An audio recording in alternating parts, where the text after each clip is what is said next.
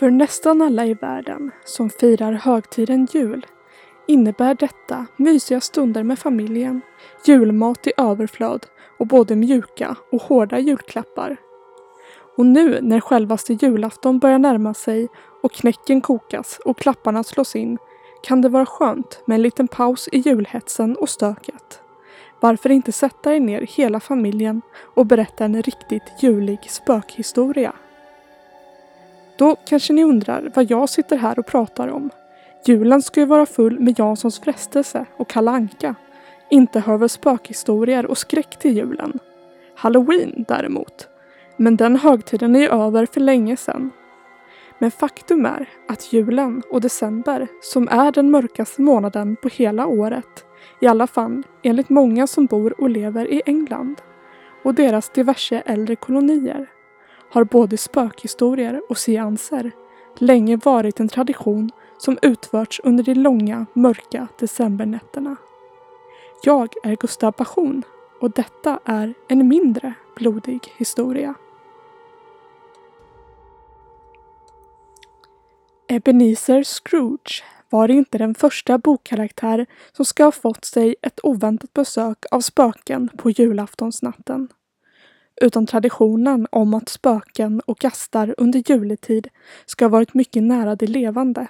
Den går tillbaka århundraden. Vissa säger längre tillbaka än julen i sig. Och spökhistorierna lika så. För när nätterna blir längre och kallare och när året som varit nästan är förbi så finns det någon slags urinstinkt hos människor att samlas på samma plats. Detta ska ju förr i världen varit en ren instinkt och i många fall skillnaden på liv och död. När den bittra vintern knackade på dörren och folk trängde ihop sig i ett enda rum för att överleva och hålla värmen. Något som idag kanske inte är lika nödvändigt på samma sätt men traditionen har ändå levt kvar sedan generationer. Och det som också lever kvar och aldrig helt försvinner är ju saknaden efter de nära och kära som lämnat jordelivet. Något som kan bli mycket påtagligt runt jul och därför var det inte ovanligt att man under 1800-talet, både i England och på andra platser, oftast hos de rika, samlades tillsammans med ett medium och försökte kontakta de döda genom en seans. Om kontakten uppnåtts eller inte är ju svårt att säga. Men vissa menar att jultiden är bästa tiden för att kontakta sina döda anhöriga. Då det inte bara är du som är ivrig att prata med dem. De ska vara lika ivriga att prata med dig. Då julen är gemenskapens högtid. Så föddes även julens spökhistorier som inte alltid behövde vara skrämmande utan kunde lika gärna vara historier med spöken som ett berättande element. Som i till exempel Charles Dickens julsaga. Men denna novell är bara en i mängden av rörande, skrämmande och blodisande historier och myter som under många tider och generationer skrämt och berört de levande. Historier med vintern och julens alla komponenter med en spöklik närvaro berättades flitigt av samlade familjemedlemmar framför en öppen spis eller av vänner som delade en flaska sprit mellan sig när de satt hopkurande under en bro. Men varför just vid jul? Passar ändå inte halloween bättre? Dock så måste man komma ihåg att det traditionella halloweenfirandet är en amerikansk uppfinning och överensstämmer med Irland och Skottlands folktro, men inte nödvändigtvis med Englands. Och firandet av jul är ju från början en hednisk tradition som hedrade vintersolståndet och då hedningarna själva trodde att väven mellan livet och döden var som tunnats. Vilket gjorde julen till en mycket mer hemsökt tid på året än halloween och alla helgonadagen var. Och när kristna element började blandas in och julen blev en kristen tradition med Jesusbarnet i topp levde ändå vissa av de hedniska traditionerna och deras folktro kvar men utvecklades och bytte skepnad. Tron på den tunna väven bevarades och därför var det allmänt känt ända fram till Dickens dagar att spöken mycket troligt vandrade omkring på julnatten. Och spökhistorierna spelade även en central del i den brittiska jultraditionen. Då den jultraditionen abrupt nästintill bannlystes av en viss Oliver Cromwell under hans tid vid makten som den kungliga rådgivaren på 1600-talet. Innan hade julen i England och på många andra ställen sett ut mycket liknande den jul som vi firar idag. Med gemenskap, god mat och dryck och dekorationer. Men Cromwell, som var en renlevnadsman, ansåg att traditionen gått för långt och att det var alldeles för mycket överdrivet frossande och munterhet då året var som mörkast och resurserna var små.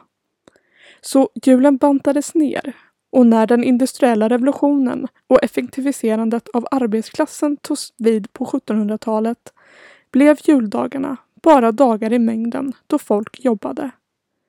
Men spökhistorierna segade sig igenom denna mörka period i julens historia och var fortfarande en populär tradition med nedskrivna verk som kan dateras tillbaka ända till medeltiden och som trots bristen på julkänsla ändå berättades flitigt varje år.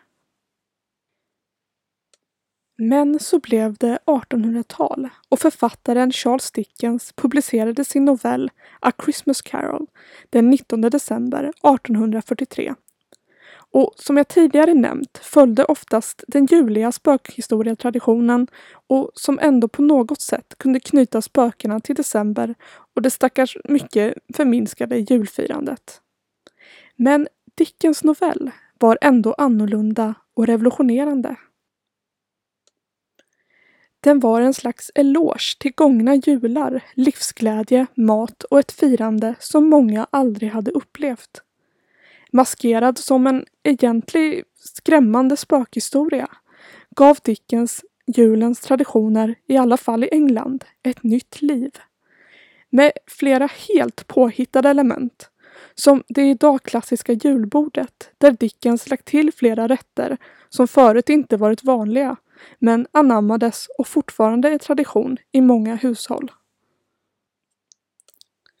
Så precis som hans huvudkaraktär, den giriga, sura gamla gubben Scrooge, som i slutet av boken blivit helt reformerad, hjälpte boken även till att väcka julglädjen hos de deprimerade viktorianerna.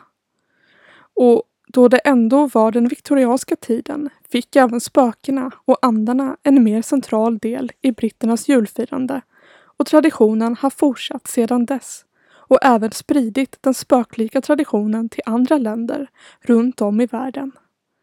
Och som Dickens skrev The ghosts of Christmas are really the past, the present and future, swirling around us in the dead of the year. They are a reminder that we are all haunted, all the time, by good ghosts and bad, and that they all have something to tell us. Så halloween i all ära. Men om jag själv fick välja skulle jag ta en spökhistoria under juletid framför de konversiella och mindre läskiga monster och vålnader varje gång. Så vad säger ni? Varför inte börja en ny tradition på julafton? När maten är uppäten, Kalanka och Karl-Bertil slut och klapparna uppslitna. Varför inte sätta er alla tillsammans, familj och vänner och berätta en riktig blodisande och mysig spökhistoria som avslutet på ett av årets både ljusaste och mörkaste dagar. Detta var en mindre blodig historia med mig, Gustav Passion. Tack för att ni lyssnat. Jag är Gustav Passion och det är jag som skrivit och producerat detta avsnitt. Intro och outro-musiken kommer från purpleplanet.com. Is the season of giving, så ifall du vill stötta mig med en liten slant kan du göra det på coffee.com slash en blodig historia eller via swish på nummer 0793 28 42 88. Följ mig på Instagram och Facebook och Twitter. Denna podden finns där poddar finns. Hoppas ni har mysiga dagar fram till julafton. Och som Tiny Tim once said, God bless us, everyone.